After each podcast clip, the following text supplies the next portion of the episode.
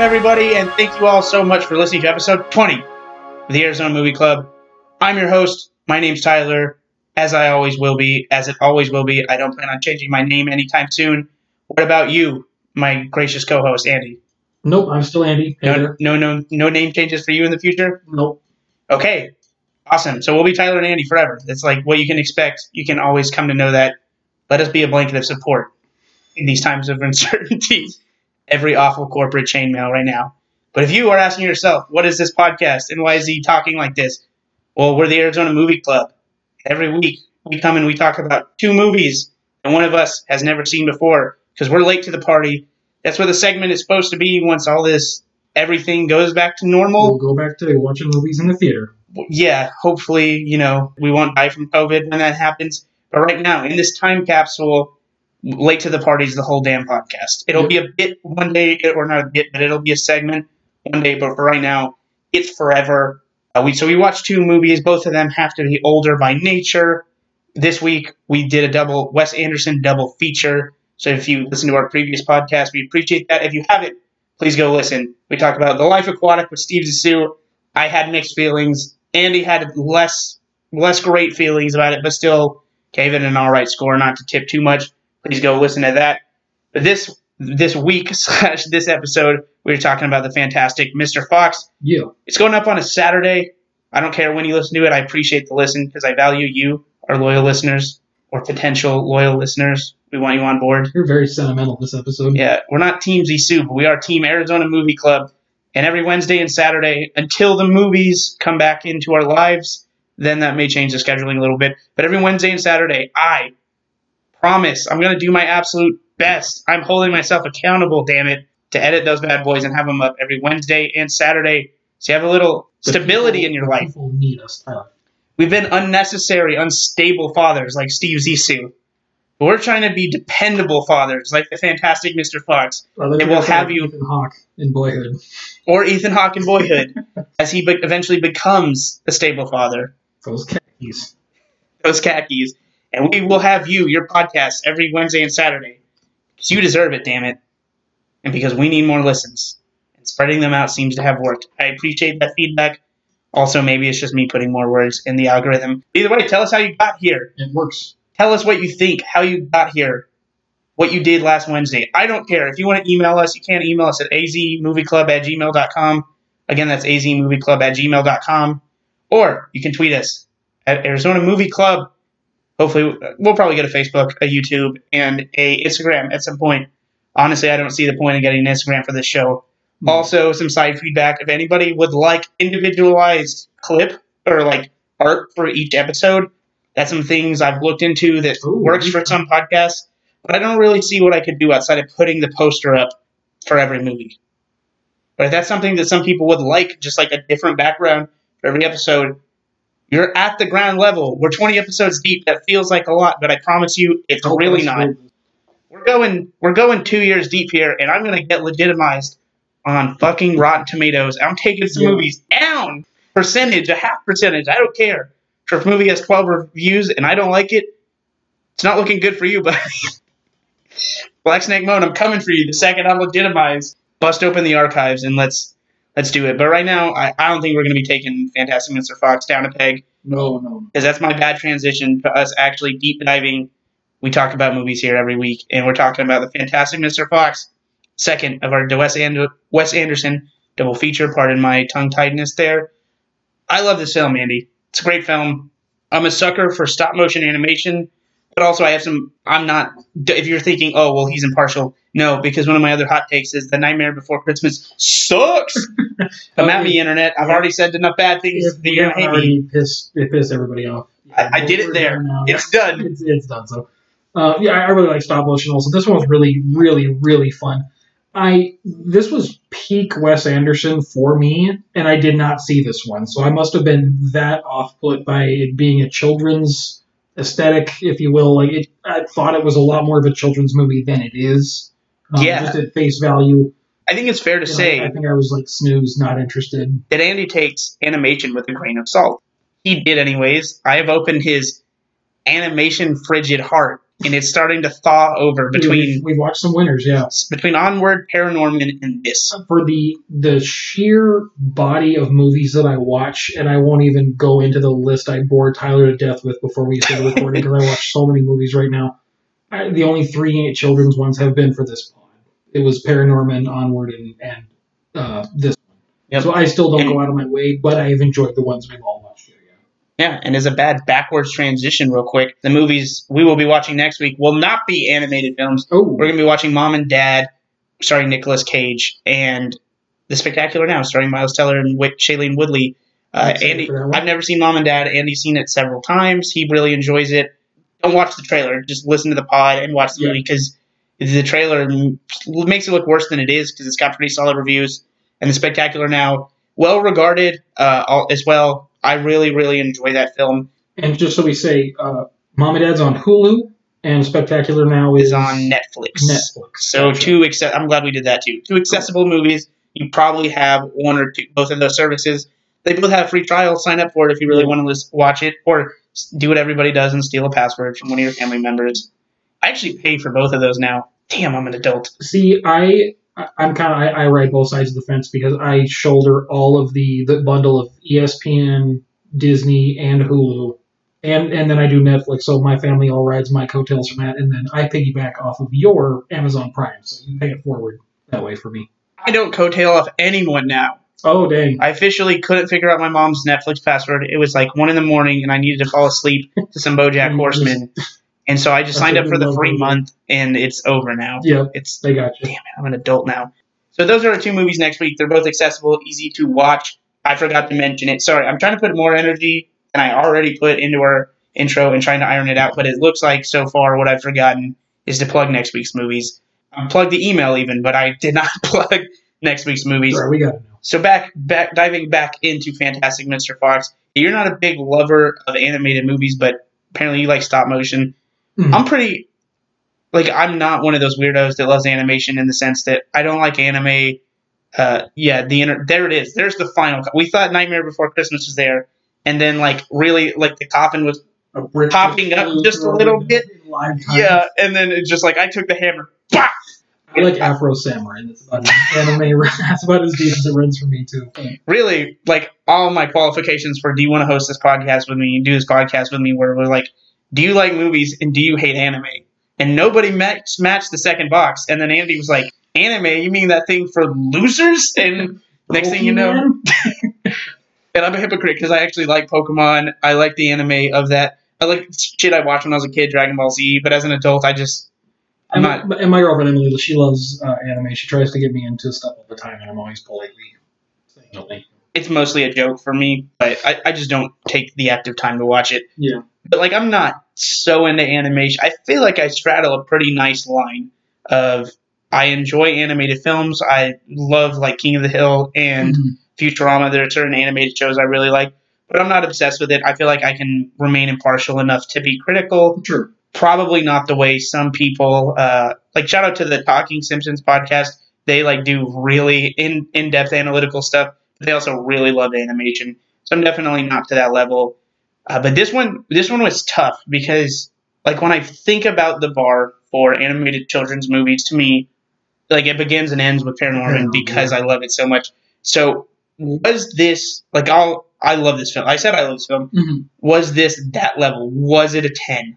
I've struggled. It's gonna be high for You're me. also, you're not jumping right to score. No, Oh, God, no. I- I mean, I want it. I don't want it to run an hour Sure. because it's a little late at night right now. I don't want to deny the people content either. I'm not going to be like, 10 minutes after pod, we scored it and talked about some weird stuff. Thanks for the free promo. Mic drop. Yeah. No, uh, I really enjoyed it. So that's kind of what I struggled with. We can get to the plot beats if you want, or would you like to talk a little bit about what you liked, like just your general feelings, the vibes from this film? Yeah, I mean, uh, well documented. That that's kind of my thing. And so, so Wes is right up my alley. And this one did all the things right that, that I kind of remembered Life Aquatic doing. Um, just really putting you in this this universe. It's so fun. This movie is fucking adorable. Maybe a weird like it's a children's movie, but like Is it the It's dialogue? just so cute. Like I know that's maybe yeah, like like not, not the best like like description of it, but like like the the fire extinguisher shooting like cotton and like it was just it was just so uh, well put together and well thought out and So is it was the cute definition because like that's not a word Andy throws out often. yeah was, I don't think I have on the pod, but I will say things are cute. I feel like more regularly than Andy will. yeah But w- is that coming purely from the animation? Is it coming from the dialogue? Is it just the blend of everything put together? I like feel those. it was more the animation and and the way that the world worked and and just like what it was made out of the material they did and then, and then how they like they uh, mixed the stop motion elements into that I really like that the dialogue it didn't it's not it's not that it left anything to be desired because that's what the life aquatic was all about as we just talked about like it's just they're communicating very poorly like children this one you know the, the dialogue was still very well written but and the hook is ironically the opposite. yeah Even children in this world have like more well thought out, nuanced opinions about things. Even his son. And when they can't describe something, they usually use like hand emotions to just kind of like give you the feeling that Mhm. they're feeling. and they say the word cuss rather than That cussing. is that the was pretty cute too. brilliant workaround I for really cursing. Yeah, you knew every single time. You of course knew what they were saying. Just the same way we know like dang, darn, like that's just Yeah. substitutes for damn. Mhm. But just like throwing cuss in there as a way to like, I think it was a way for Wes to keep his dialogue. I think I read this book when I was a kid. We should note this was a book Oh, by Roald Dahl. by Roald Dahl, uh, notably the BFG. Mhm. Um, I, I read like a tour, like I went through a tear of like five or six of his books Oh, okay. when I was like, 11 because I needed to read a lot of books for a book. Like, you got points at school. And I was just a dork with no friends at the time, so Mhm. I wanted to, I read a lot of books that were easy and got me points, but like had a good time on the way. I remember those. Yeah.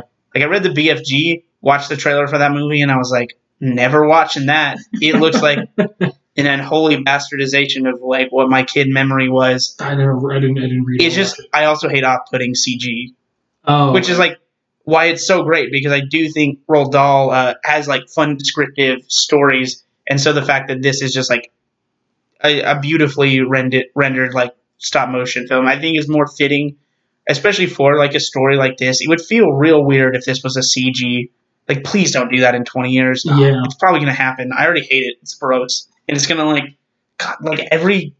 I know what you mean when you say you hate animation because there's a lot of like really bad kid stuff where they have like dead in the eye look and it's just like awful 3D Yeah.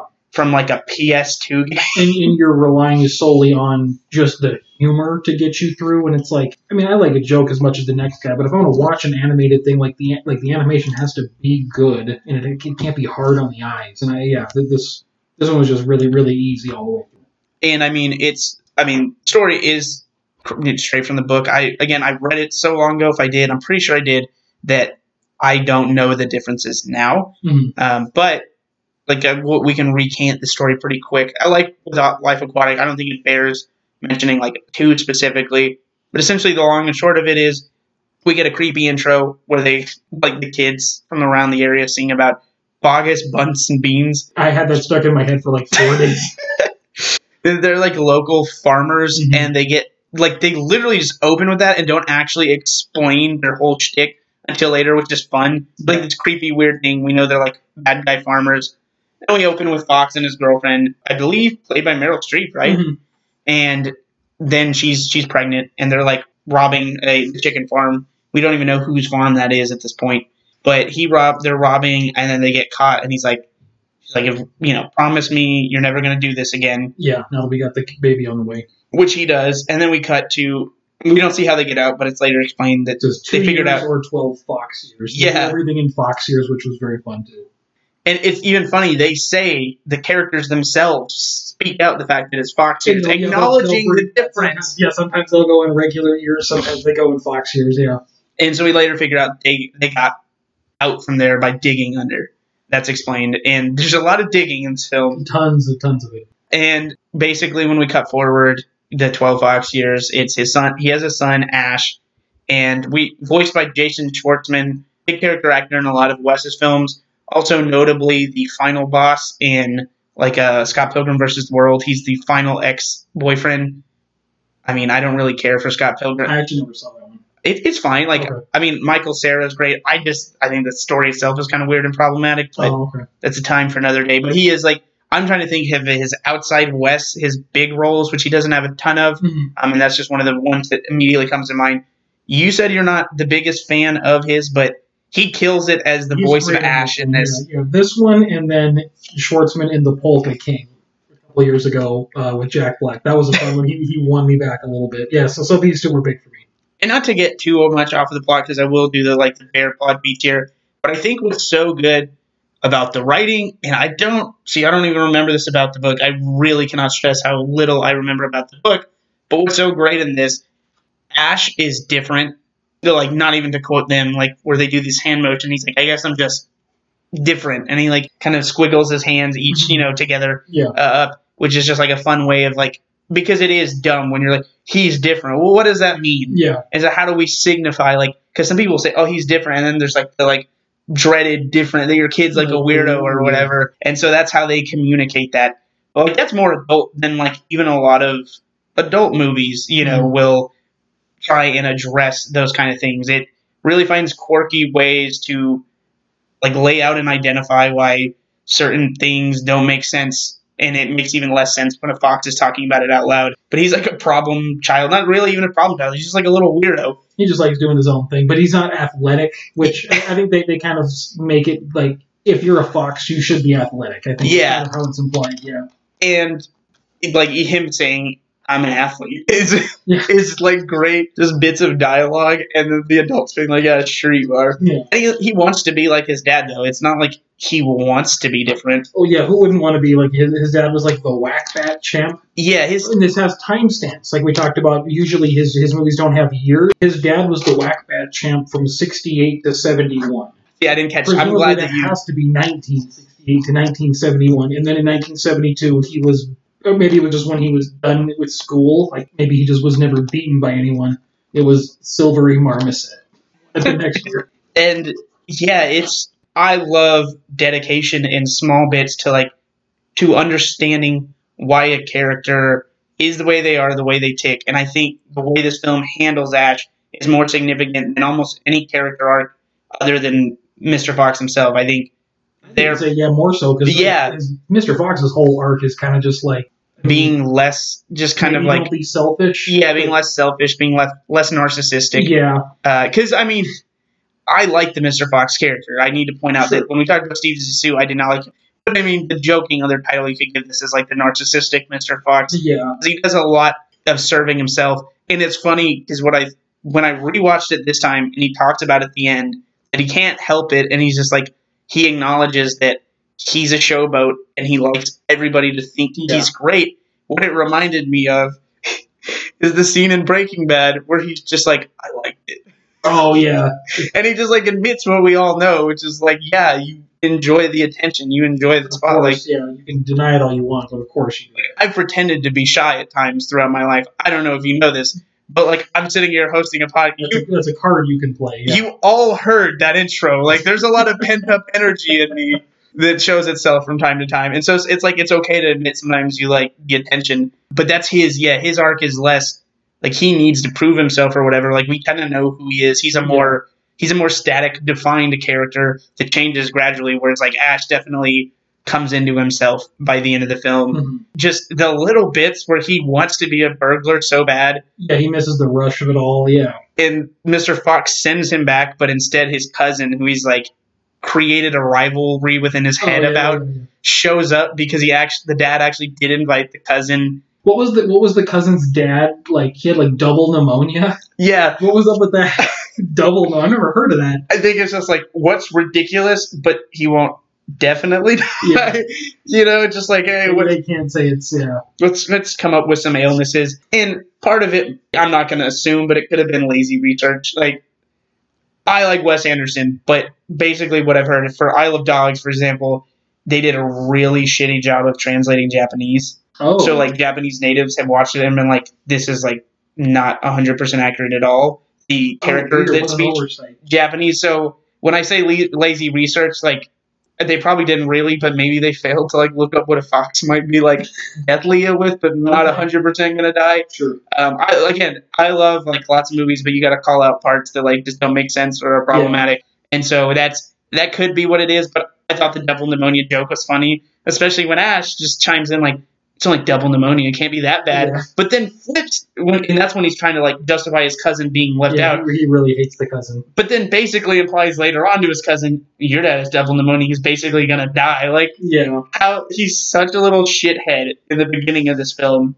that it like but it also feels earned because he doesn't want to be a bad person he just like doesn't know why he is the way he is sometimes and he hasn't done anything like irredeemable he's just been a little shithead He By the end- feelings, he just doesn't know what to do with. and that the fact that by the end he's like followed through on his like how he wants to be a better person without mission stating it just kind of doing the things feels like it feels fun Mhm. i i just we talked about favorite characters but like i can't hide ash is my favorite character yeah, with Kristofferson being a close second. I love Kristofferson too. Like, I, I mean, I guess I'd have to say mine is is Mr. Fox, just but it's it's all the humor usually relating right to Kristofferson. Like like all of my like LOLs that I wrote down were pretty much just like when he was commenting like, well, yeah, but Kristofferson also knows karate. yeah. like just all those like little aside things. Is, they, were- they were great. so you, your favorite moments, or like your favorite Mr. Fox moments, were the the classic dad.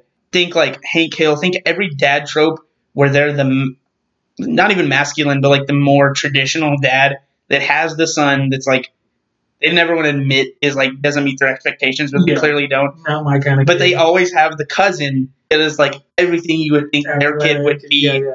And so those were your those were the highlight of your jokes or like humor I thought. I thought those dynamics were fun because, of course, you know, like he's gonna rebound and and And he loves his son. It's not like he doesn't. that's what I mean. Like yeah, like like Clooney and, and Schwartzman, of course, are gonna are gonna have their moment and everything. But it's like you're just you're loving the journey so much because it's so uncomfortable for Ash. Like Kristofferson, the cousin gets like a bandit hat first. Like And the, then- the through line of the bandit hat uses got a lot of like a lot of laughs from me. And The, the bandit hats are hilarious. Yeah, he's got his like sock, his tube sock hat. That was great.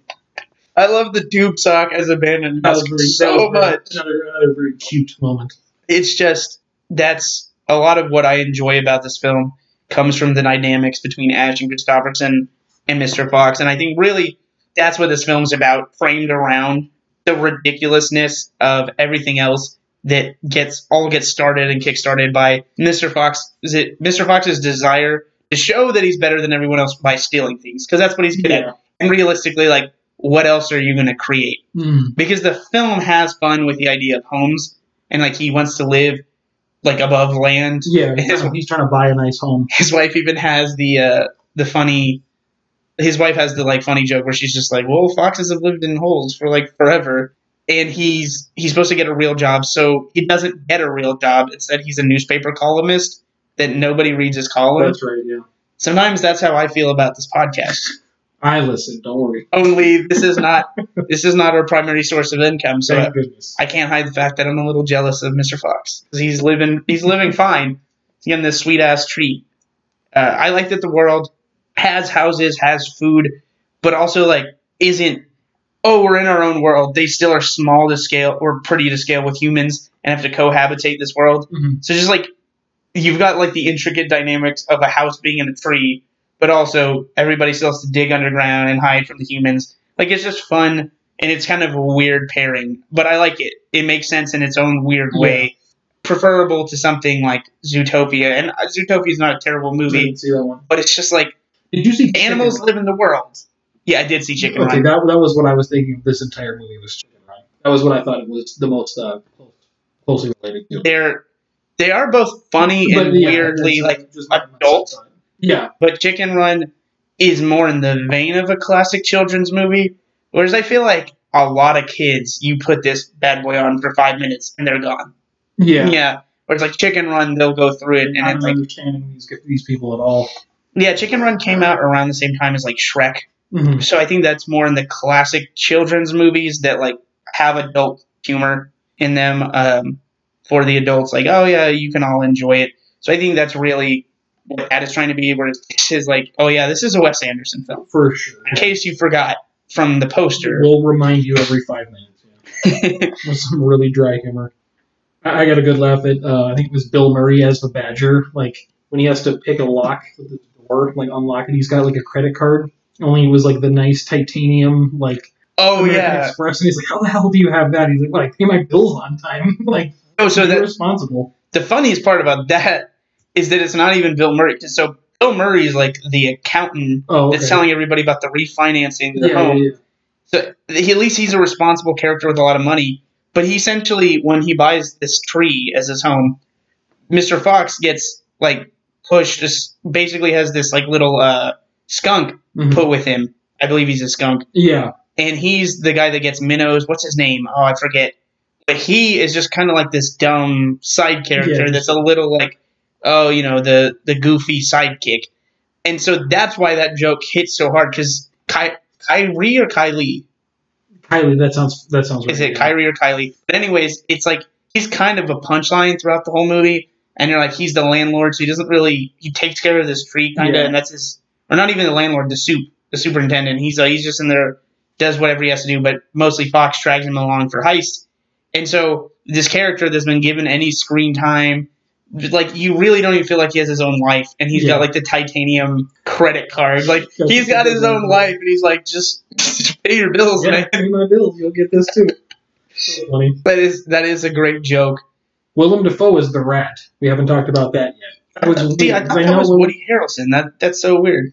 I swear I fact checked it. Now you- you're gonna have to double check. I, Yeah. I think I did afterwards just to, to be sure. You're probably right. I, I know Willem Dafoe's in everything that Wes does pretty much, and so I was like, the rat is definitely someone, and he had that same like rasp and swagger that I'm like, only only Dafoe can pull that off. no one no one voices a rat like Dafoe. And so the rat in question guards one of Bun, uh, but um, Baggins, Bunsen, Bogus Bogus, Bunsen Beans. Yes, one yeah, I missed that up. short, one lean. Okay, yeah, that's the Andy really did have that melody stuck in his head. So essentially, Mr. Fox does a last heist, quote unquote, which the you know the implication is going to keep continue stealing. Yeah. And essentially, he gets away with all three, but that angers them. The uh, the lean one, the meanest of the bunch, is like, "Hey, you guys have been robbed recently too. Yeah, the Fox is making a mockery of us. All right, let's go ahead and kill him." And he knows where he lives, Yeah. which Fox had been warned about. Don't take this tree. You're He- basically he lives within. number one bramble on shrub. You was- write down the address? So, cute. and and basically they try and dig him out. They try and well, first they try and smoke him out and kill him, um, and then he survives but loses his tail. And then Oh, yeah. this is all after Kristofferson showed up because his his dad has double pneumonia, and Ash has been mad at him. They're they're enjoying their their tree, but that's still not enough for Fox. So that's when he goes and does these heists. And then basically they spend the rest of the movie digging themselves out of this predicament.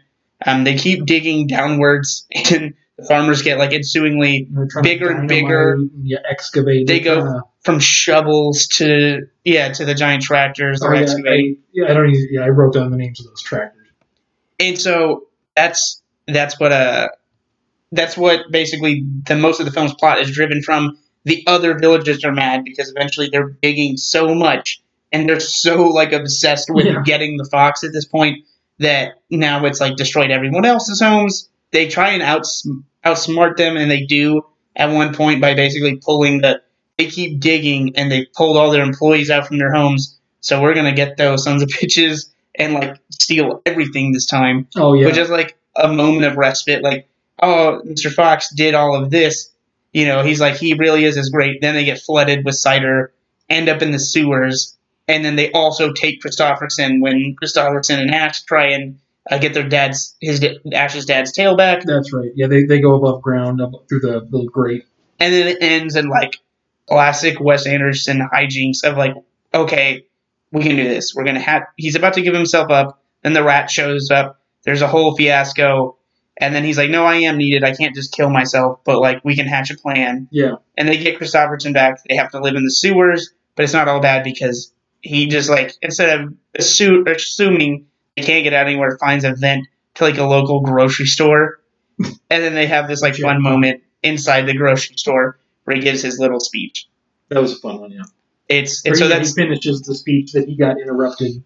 Yeah, and at that's the, the nice fancy dinner. and that's essentially that's the plot. That's it's bare. I mean, it sounds a little less bare bones when I say it out loud, but it's like not super lengthy or intricate. It's clocked in under an hour and a half.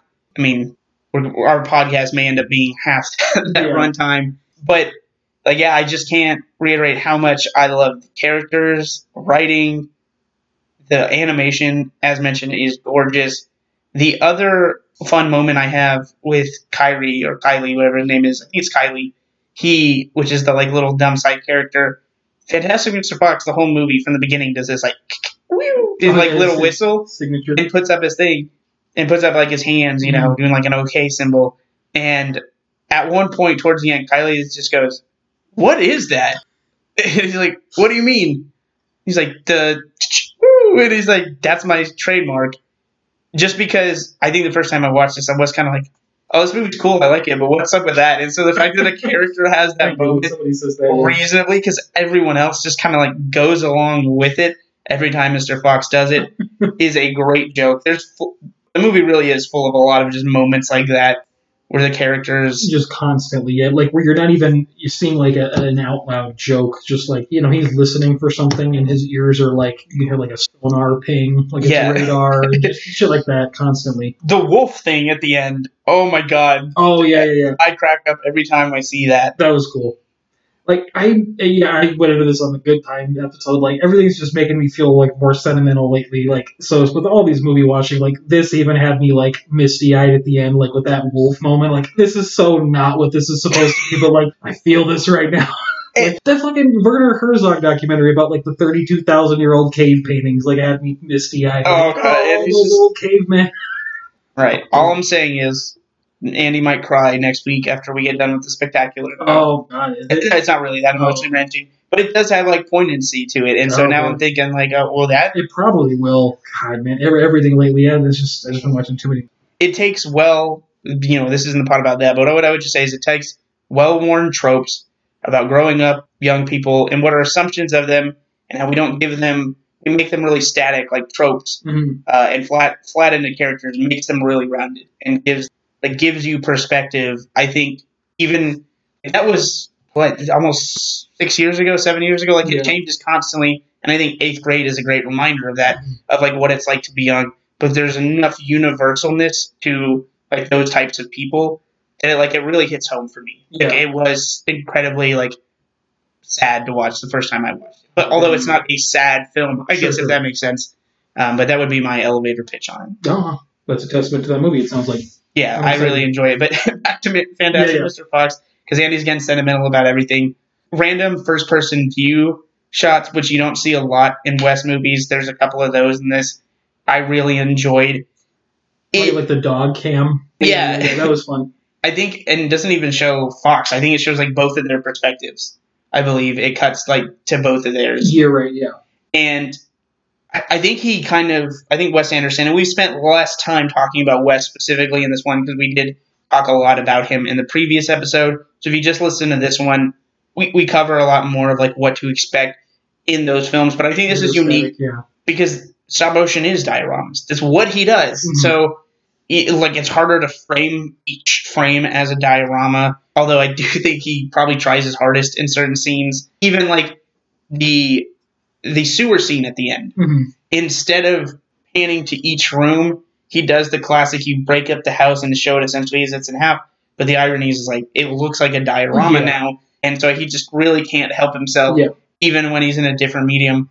But I think being an animation also forced him to like change it up a little bit. I think maybe that's why we see the uh, why we see the first person view, and I think this is his. I could be wrong because I don't know enough about his early career, but I think this is like his first adapted work, if I'm not wrong. That would make sense. And I think he did well with it. I think Yeah. Oh, taking oh, source material I didn't read it. putting yeah. his spin on it probably suited him really well. Like Isle of Dogs, he did the same thing, but like with his own story. And we just talked about the uh, like I talked about the problems with that and how like you don't really understand Japanese culture. You're an outsider. Making the story seems a little insensitive. Why are you doing this? Mhm. This made was more in his wheelhouse. This Yeah. made more sense. So I'd like to see him do something like that. Who, who knows with the French Dispatch? It looks good though. Um, doesn't look like there's a lot of like red flags. So hopefully it's just sticks to what he does or expands on it in like a new fun way. But uh, yeah, I really I think he did a good job with taking something that like on paper could have been a really just rote children's story Mhm. and really brought like characters that are I believe still fun in the book and made them even more quirky, more fun, and really like yeah, it's not a kids movie. It is because it's like 100% you can show it to your kid. But it'd just be weird if this was a kid's favorite movie. I Do you do you remember if it, the book ended the exact same way, like Supermarket, We Can Live Forever, and Secrecy, Hooray? I don't, but I imagine it did. So yeah, okay, have to be along that because like like I like that it like ended that way. Like I've well said, you know, throughout these, I like when a movie ends nice and ends hopefully and everything like that. So that was you know a home run as far as that goes. But other than other than like, hey, don't be selfish, be more giving and and whatnot.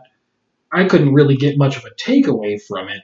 I also, so I will say this. Mhm. I think this is nice and a good summation of why I like this. Why, why I like this film so much is that, and I'm trying to like find the way to perfectly word it. Sure. But the idea that there's no going back, the idea that you had it perfectly and you messed it up, you Mhm. ruined it. A lot of kids movies, like a lot of kids movies, and um, most of them would probably say character atoned for it, he made up for it. He realized even if I'm not being a horrible person, I was selfish. That's what caused the first disaster and it would find a way to get him out of it. And it kind of has that fake, false version of that initially when they like get him back twice and they're all feasting in this hole. Sure. But it really makes him live with his actions, like the recourse of his actions. They're now stuck in the sewer. But the fact that he's always been really opportunistic isn't necessarily a bad personality trait when kept in check which is why we get to end on a like an optimistic note, on a good note Mm. that he found a way to make that work even in the bad conditions. But there's still no going back. Sure. So I, I think that's like a really adult theme that a lot of like movies and shows could learn. I think even in a weird way to tie it, like I think you'll probably feel the same way about the spectacular now in a week. Is like that's one of the things that does really good is making characters like live with the repercussions of what they do, even if it's not always bad. Like as long as you acknowledge it and move forward, you can still move forward, but that you can't go back. Okay, no, I appreciate that. Thank you. All right, I'm. Uh, yeah, I don't really think I've got any real, real straight takeaways. Um, Well, like a like a what a weirdly what a weird way to end the discussion about Fantastic Mr. Fox, but I I think that is that kind of got out what I really like about the story yeah, no, no, that, Um, that, that makes sense. Yeah. and leaving aside what I didn't or, or and you know because that's really what to take away from the story. And I think we did talk about like the highlights of the jokes and the character beats that we really enjoyed within the story. Mhm. I, I didn't know what what he was going for with like the repetition of um, like we were always wild animals. Like him, he says that, and then Meryl Streep says it. He says it again, like at the final speech, like almost kind of like forgiving his actions. Like I always told you, I was always a wild animal. I think that's Like I, I guess I, I guess without saying the placement and the context, it doesn't make a whole lot of sense. I did, I just didn't quite get what he was going for. that I don't know if that's source material, but I would imagine that could even almost be a meta comment about like humanity. Like we're still wild Yeah. wild animals. I think that could be what the interaction. Like I, without looking it up, I'm not a philosopher, so I can't sit here and say this is exactly what it was. But I just the general idea I get is that even that moment with the wolf is like we we're not technically meant to be domesticated Yeah. but like here we are. And even the idea of like the bad guys being people that have basically commoditized just normal necessities food and whatnot Mhm. and are now like destroying land and forcing kind of everyone into like these man-made bad places to live. And that's probably why he talks about like this is all manufactured stuff. But like we're still here. We still have essentially what we need I don't know for sure, but I imagine it's like about a rumination on like because the whole thing, the reason, and I think Roald Dahl is probably trying to fit this this message about like humanity, consumerism, I imagine, or mm-hmm. something along those lines, into a children's story.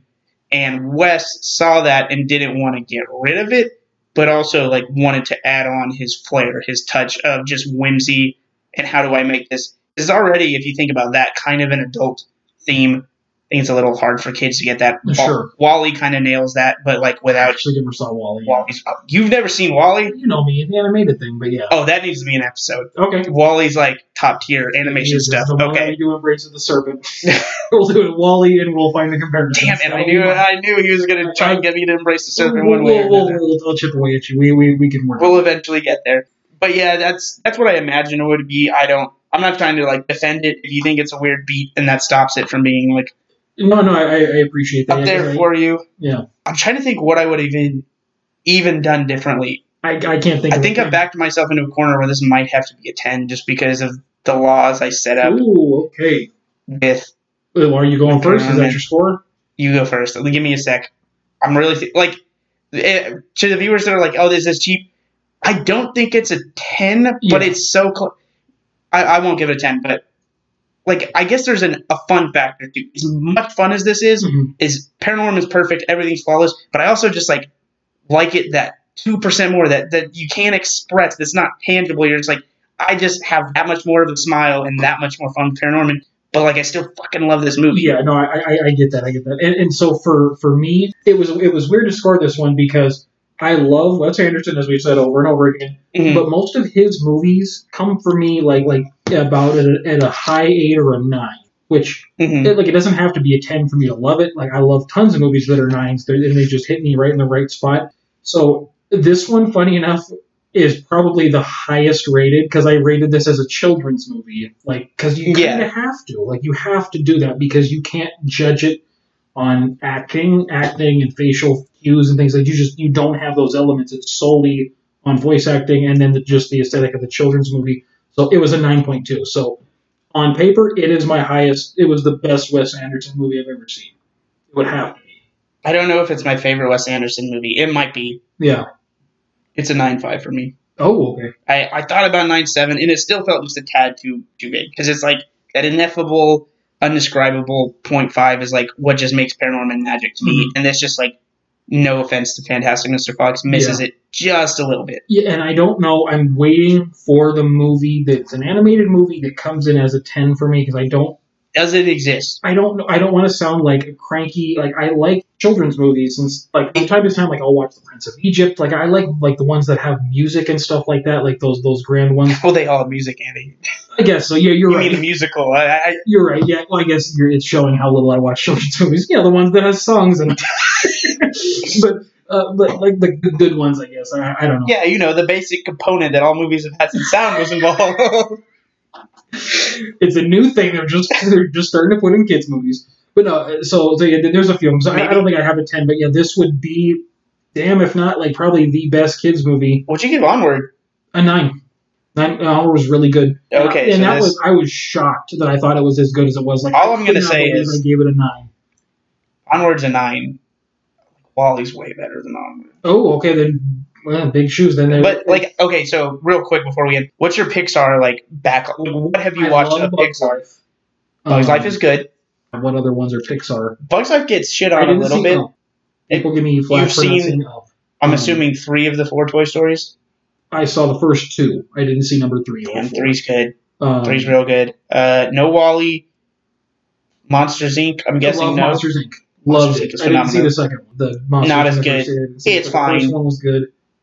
I'm glad you remember because I don't. Incredibles. I saw the first one. Yeah, the second one's all right. Uh, I don't like The Incredibles as much as a lot of people. Okay, Ratatouille. Have you seen Ratatouille? a long time ago. Ratatouille rules. I saw I that because I was a huge. Uh, I still am a big Patton Oswalt fan, and I just was like, I need to support everything he does. I would say, from the sounds of it, the biggest hole in your Pixar resume there is you need to watch. People are going to come at me.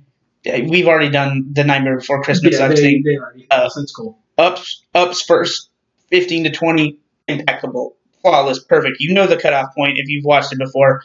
After that, subpar kids movie. Oh, really weird. Okay. But like first fifteen Academy Award. Huh. It basically like manages to sum up the absolute pain of losing Loss. Yeah. of loss of losing a loved one, the joy of like growing up with a loved one. Also, there's like a shot in there that implies that the uh, wife was not able to have a kid at Um, one point. So it's like it sums up a lot of emotions beautifully in a friendship and everything within a 15 minutes time span. And then the rest of it is like about an old man trying to find joy. But it like hits a lot of rote kids movie notes that Yeah. I'm just like, no, that I was in for the first 15, and the rest of this is just. But yeah, WALL-E, what I would say probably the biggest like, just beginning to end best Cool. I'm gonna. missing out on yours WALL-E, I'm gonna hold that one For I'm the pod, yeah. hostage, yeah. because you want me to watch Embrace of the Serpent. Yep. Oh man.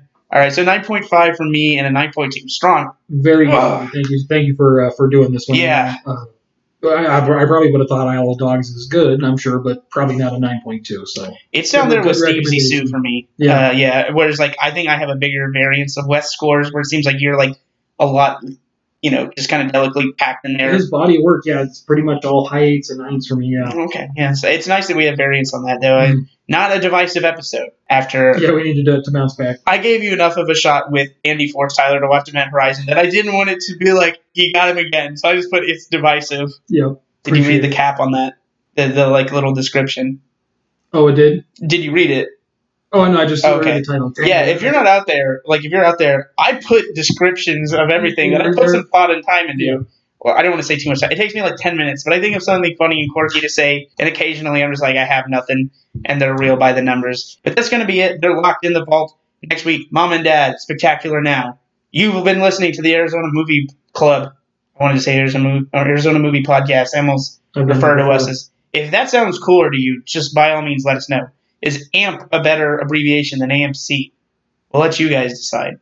Especially before we go to Patreon. Like, I want the best sounding name to rack up the most Yeah. dollars, yo. The first, yeah, the first person to send us an email is going to have a pretty Way too amount much of say. the show. Yeah, And think about it this way: if you're the first to send us an email, even if we have thousands of fans at one point and we have patrons and we're doing this professionally, you're gonna have more pull. We're gonna have nostalgia you'll for you, the, the OG. our yeah. first emailer. You want to hear more kazoos and slide whistles? All right. Do we need to sound more like Schlock Jock Sports Radio? This soundboard of just. Oh no. the most this is the most terrible. To me, that's bad program. I don't know if I'll do that. What if we did, and then our listens just shot through the roof? Oh, like- we just die like. The internal conflict yeah, if we just like, had to I become can't do this in good conscience. caricatures of ourselves. well, for now, we don't have that problem. Thank you for listening to this weird podcast that we make basically every week. It'll be every week from now on. Yep, Wednesdays together. and Saturdays. Do not forget. Email us, Arizona Movie Club at gmail.com, azmovieclub at gmail.com, or tweet us, or whatever. We're not going to give our phone numbers out on here, but other than that, you can reach us. I promise. Thank you for listening. That's all I've got for now. Have a good night, week, day, whatever. Thanks, guys.